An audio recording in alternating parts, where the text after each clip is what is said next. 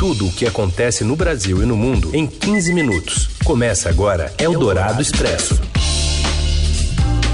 Olá, olá, seja bem-vinda, bem-vindo. Eldorado Expresso está começando por aqui. E a gente vai apresentar para você os destaques, né? Um resumo do que já aconteceu nesta quinta-feira, na hora do seu almoço. Eu sou a Carolina Ercolim, comigo Raíssen Abac. Fala, Raíssen. Oi, Carol, boa tarde para você. Para quem nos ouve no FM 107,3 da Eldorado, no nosso aplicativo, também no radioeldorado.com.br também na skill da Alexa. E um alô para você no podcast, nos acompanhando em qualquer horário. Vamos aos destaques desta quinta, 1 de dezembro. A economia brasileira cresceu 0,4% no terceiro trimestre. Foi a quinta alta seguida apurada pelo IBGE, mas agora em ritmo mais lento. Equipes de resgate fazem o terceiro dia de buscas por cerca de 30 desaparecidos no deslizamento de terra em uma rodovia no litoral do Paraná. E ainda a festa musical preparada para a posse de Lula e as notícias da Copa direto do Catar. É o Dourado Expresso. Tudo o que acontece no Brasil e no mundo em 15 minutos. O PIB do Brasil sobe 0,4% no terceiro trimestre na quinta alta seguida, mas com ritmo mais lento. A repórter Daniela Amorim tem informações direto do Rio. Boa tarde. O produto interno bruto brasileiro cresceu 0,4% no terceiro trimestre em relação ao segundo trimestre deste ano, informou o IBGE. Com o terceiro trimestre após uma revisão nos dados anteriormente divulgados, o Instituto calculou que o PIB já está no maior patamar registrado na série histórica das contas nacionais, iniciada em 1996. O pico anterior tinha sido registrado oito anos antes, em 2014. Em relação ao segundo trimestre, porém, houve desaceleração na velocidade de crescimento. Os estímulos bilionários injetados pelo governo Jair Bolsonaro na economia na reta final da campanha eleitoral ajudaram o desempenho do consumo das famílias, mas foram insuficientes para evitar a perda de fôlego do crescimento econômico no terceiro trimestre. Segundo o IBGE, a redução de ritmo é explicada por um desempenho menos favorável da agropecuária e do comércio exterior, mas também pelos efeitos defasados e já esperados da política monetária, que aumentou a taxa de juros para segurar a inflação no país. Na passagem do segundo para o terceiro trimestre, o PIB agropecuário encolheu 0,9%, enquanto o industrial subiu 0,8% e os serviços 1,1%. Sob a ótica da demanda, o consumo também subiu a patamar recorde, tanto das famílias, com avanço de 1%, quanto do governo, com alta de 1,3%. O setor externo, porém, contribuiu negativamente para o PIB, com as importações avançando mais do que as exportações. Eldorado Expresso. As equipes de resgate avançaram hoje na retirada de terra do deslizamento na BR-376 no Paraná e diminuíram a estimativa do número de vítimas. Segundo o governo estadual, os trabalhos começaram agora em uma área onde os veículos foram arrastados e soterrados na última segunda-feira. Com o avanço dos trabalhos em Guaratuba, no litoral paranaense, o número estimado de desaparecidos foi reduzido para menos de 30 pessoas. Antes, o Corpo de Bombeiros trabalhava com pelo menos 30 vítimas. Até agora, duas mortes foram confirmadas.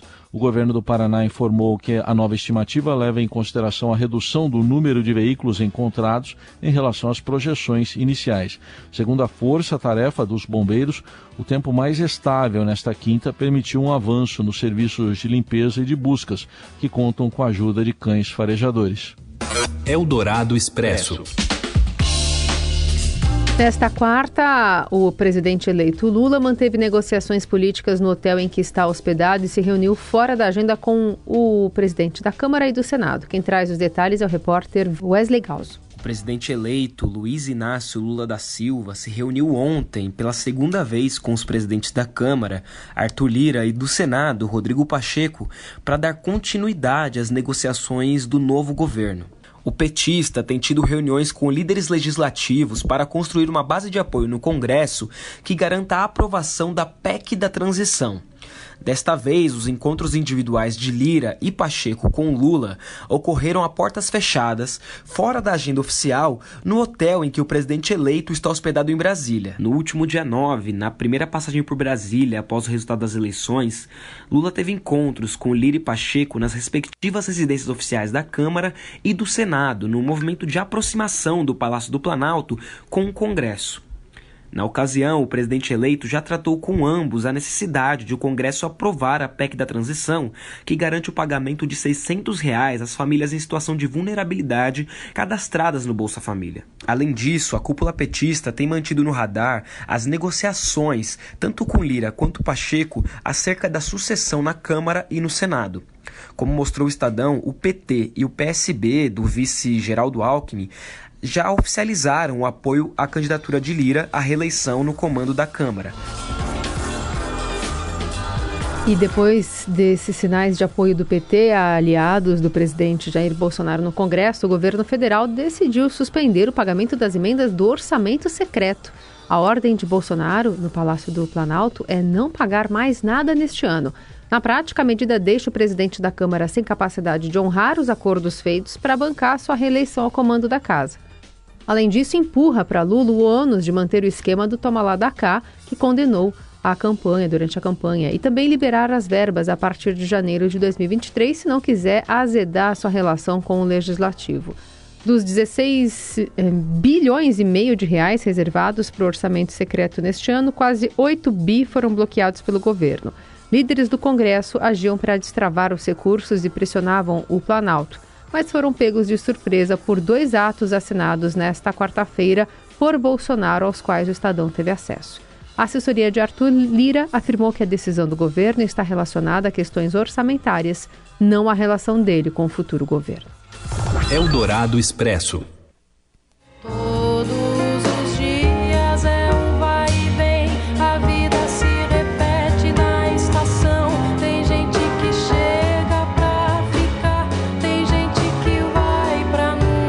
Responsável pela organização da posse do marido, a futura primeira-dama, Janja da Silva, anunciou 18 artistas que se apresentarão ao vivo no dia 1 de janeiro, após as cerimônias de posse no Congresso e no Palácio do Planalto. Martim da Vila, Pablo Vittar, Chico César, Maria Rita, que a gente está ouvindo aí com encontros e despedidas, Otto e Gabi Amarantos estão entre as atrações que vão se revezar em dois palcos.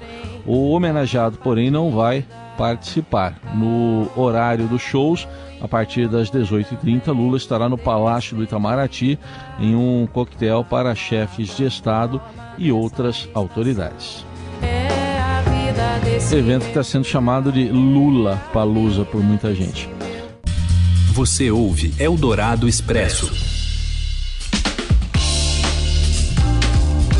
De volta com o Dourado Expresso, as notícias que importam no meio do seu dia. O governo Jair Bolsonaro recuou dos bloqueios de verba às universidades federais que havia feito na segunda. As instituições passaram a ter os recursos disponíveis em seus sistemas às 11 horas da manhã desta quinta. A medida havia travado cerca de 1 bilhão e meio de reais na área da educação, sendo 344 milhões de universidades. Segundo o Estadão apurou, os reitores, no entanto, temem que o dinheiro possa ser bloqueado novamente e correm para empenhá-lo. Ainda não há informações sobre a razão para o bloqueio. Eldorado Expresso. A convenção CCXP, a Comic Con Experience, volta ao presencial esta semana com Ken Reeves e também promessas de anúncios no mundo do entretenimento. E quem sabe tudo sobre as atrações deste ano é a repórter Mariane Morizawa. E depois de duas edições virtuais, né, digitais, começa hoje de maneira presencial na São Paulo Expo a CCXP 2022. A CCXP é a maior convenção de cultura pop da América Latina e uma das maiores do mundo, na verdade. A grande atração desse ano é o Keanu Reeves, que vem apresentar a quarta aventura de John Wick, que na verdade estreia só no ano que vem. John Wick é aquela série de filmes é, em que ele é um homem sedento de vingança e que é bem é, violenta, mas cheio de lutas e tal, mas bem divertida. E ele também vem falar do, de, dos seus quadrinhos que ele criou em parceria com o artista brasileiro Rafael Grampá. Outro que tem dois projetos na CCXP é o Pedro Pascal, o ator americano de origem chilena, que vem apresentar a terceira temporada de Mandaloriano, que também estreia no ano que vem. É uma série é, do universo Star Wars.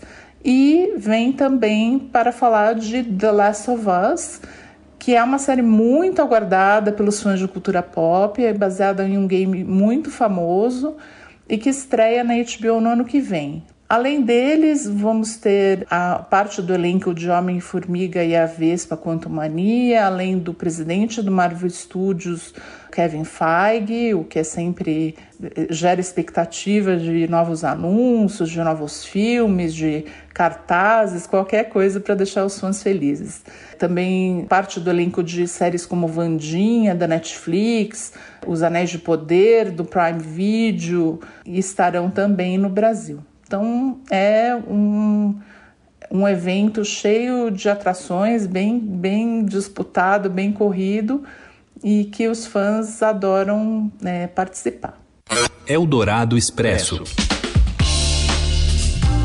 A gente fala também como o presidente da República se comunica com os manifestantes, por exemplo, que estão nas portas dos quartéis. Quem ajuda a gente a entender esses recados cifrados né, do presidente é o repórter Vinícius Valfré. Uma das páginas oficiais do presidente Jair Bolsonaro no Instagram intensificou publicações com mensagens cifradas que estão sendo interpretadas por manifestantes acampados nos arredores de instalações militares como incentivo para a manutenção dos atos com características antidemocráticas. O perfil bolsonaro.tv tem o selo de verificação da plataforma que atesta a autenticidade de um perfil e conta com mais de 600 mil seguidores. Desde a derrota para Lula em 31 de outubro, fez 47 postagens, mais de uma por dia. Em todo o mês de outubro, haviam sido 26. Na última sexta-feira, quando o ministro Alexandre de Moraes do Tribunal Superior Eleitoral aplicou multa ao PL por má fé ao questionar a integridade das eleições, a página publicou uma foto de Bolsonaro, na descrição, deixou somente um emoji de um sino cortado. Manifestantes interpretaram a mensagem como um apelo para não se desmobilizarem, porque o sino é um símbolo militar e o sinal para não tocá-lo significa não desistir. Os comentários das publicações são repletos de teorias que buscam dar sentido aos conteúdos da página. Em um post do último sábado, a legenda escolhida para uma foto de Bolsonaro entre oficiais da AMAN foi não há enigmas na imagem, apenas uma imagem. No entanto, o post é acompanhado por uma música do grupo The Police que diz: Não há solução política para nossa problemática evolução, não há fé na Constituição. Nos comentários, os apoiadores associaram a letra da música com um chamado para ir para a frente dos quartéis. As reações de bolsonaristas indicam que o perfil no Instagram alternativo está consolidado como uma referência para apoiadores extremistas, sobretudo depois que o presidente deixou de fazer publicações periódicas nos canais oficiais mantidos no Twitter, no Facebook e no YouTube. Para especialistas, a página cumpre papel de mobilizar as bases com indicativos de interesse em ruptura democrática. Eldorado Expresso. Eldorado na Copa. Qatar 2022. E agora o nosso enviado especial ao Catar, o Macho Douzan, traz novidades sobre a seleção brasileira que amanhã enfrenta Camarões às quatro da tarde pelo horário de Brasília. Douzan, boa tarde. Olá Carol, olá Heisen, olá a todos. O técnico Tite comandou agora há pouco o último treino da seleção brasileira para enfrentar Camarões amanhã, é, na última partida da primeira fase da equipe nesta Copa do Mundo aqui no Catar.